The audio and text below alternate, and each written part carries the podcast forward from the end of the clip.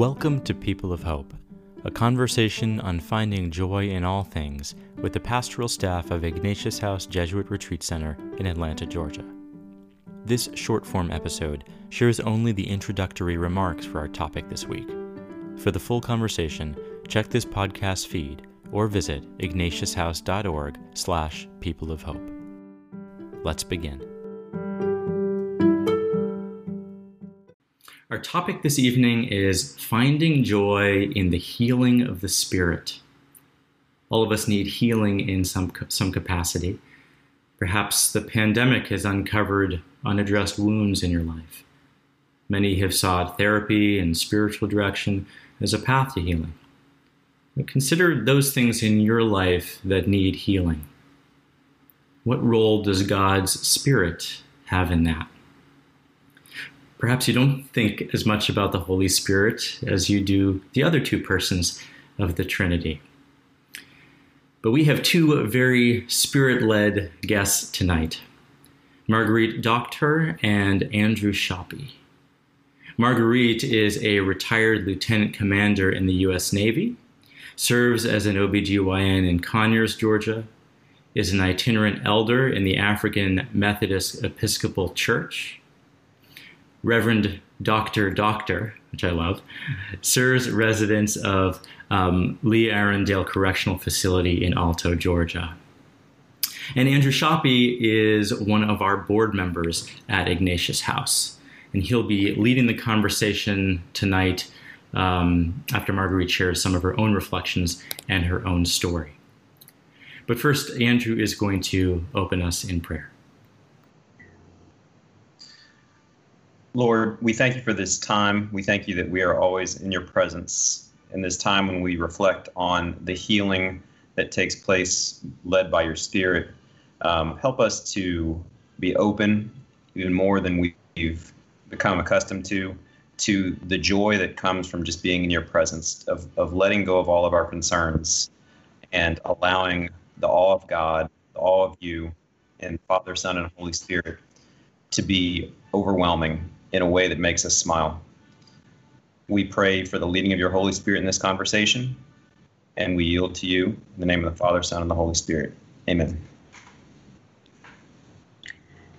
As, as I reflect upon my interconnectedness with the triune God, and specifically tonight when I focus on the person of the Holy Spirit, many encounters come to my mind, some of which are painless, some of which are very painful. Yet all of them help me to shout out with joy Romans 8:28.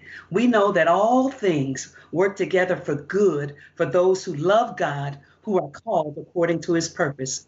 One of my early encounters with the Holy Spirit was the day I was called to give my life to Christ.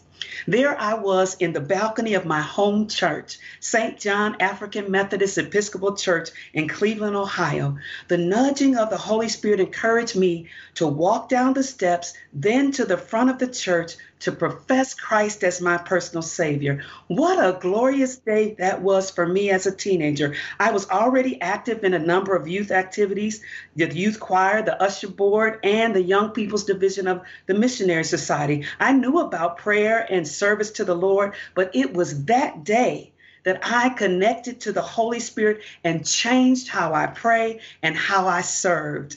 From that day forward, I surrendered my life to the control of the Holy Spirit, and things began to change. The Holy Spirit prompted me to change my friendship circle. The Holy Spirit directed me to stop various sinful behaviors. The Holy Spirit led me to Kenyon College, then to Case Western Reserve University School of Medicine. The Holy Spirit had the nerve to change my specialty choice from sports rehabilitation medicine to obstetrics and gynecology. Then the Holy Spirit directed me to join the United States Navy upon graduation from medical school. While I was stationed at Oceanside, California, right outside of San Diego, on a Marine base, the Holy Spirit directed me to this Spanish speaking church. I could not find the church that I was originally looking for. I didn't have a GPS. The Spirit drew me inside of the Spanish speaking church. But when I discovered that there would be no translation, I turned to leave the church. But the Holy Spirit said, Stay.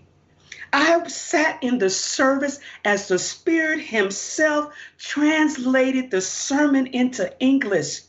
I was blessed beyond measure, yet I could never find that church again all of the aforementioned guidance from the Holy Spirit revealed good results that almost happened immediately. But not every direction from the Holy Spirit allowed me to see immediate good.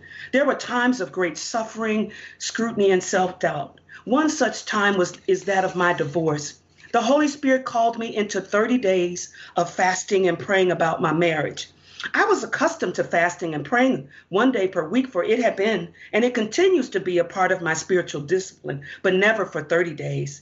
I was obedient, and it was during that time that the Holy Spirit revealed to me that my eight years of struggle would come to an end at my own hand. I was called to initiate the divorce based on my husband's adulterous behavior. I didn't know that some wounds were still open until the Holy Spirit instructed me this year in 2020 to write an obituary for my marriage that has been dissolved for over 12 years. Another spirit led encounter that produced pain was the day I gave a Jehovah's Witness a blood transfusion. The Holy Spirit instructed me to give the order for blood in the operating room as the chief surgeon. No one in the operating room would administer the blood products, including my assistant surgeon. I had to administer the blood myself and then re-scrub to complete the surgery. I was criticized, scrutinized, and investigated for giving that blood transfusion because the patient had signed a consent form refusing blood products. I was not permitted to operate the remainder of my tour despite favorably evaluations, favorable evaluations by five U.S. Navy board certified OB-GYNs across the country. The decision to give that transfusion has followed me my entire career, resulting in rejections and denials. Yes, the obedience to the Holy Spirit led to stings and stains, yet I would do it all again because the Spirit led me. All things do work together for good. I later learned that the transfusion recipient professed Christ shortly after our encounter. I had told her that my God would not let me let her die. The hospital appointment denials led me to places off my radar to receive bountiful blessings and to be a blessing. I have witnessed to hundreds of women helping them navigate marital strife and or divorce. I am stronger. I am wiser and so much better because of these encounters. I choose to follow God's lead and I dance with the Spirit every day. The dance may be one of celebration or one of lament. The dance of lament after the sexual abuse was transformative and heart wrenching. Yet, God equipped me to care for others who were emotionally, psychologically, physically, and spiritually wounded like myself. I listened as the Spirit gave me words and wisdom to facilitate healing. Because I have a radical obedience to the heart of God, I listen to the Holy Spirit. I must admit, there is great joy in that purpose. I am so grateful that the same Holy Spirit who filled Jesus and anointed him now fills me and anoints me. Blessed and praise be to our God. Amen. Thanks for listening. Learn more about Ignatius House by visiting us at ignatiushouse.org or following us on social media. And be sure to subscribe to this wherever you listen to podcasts. May the blessing of God be with you always.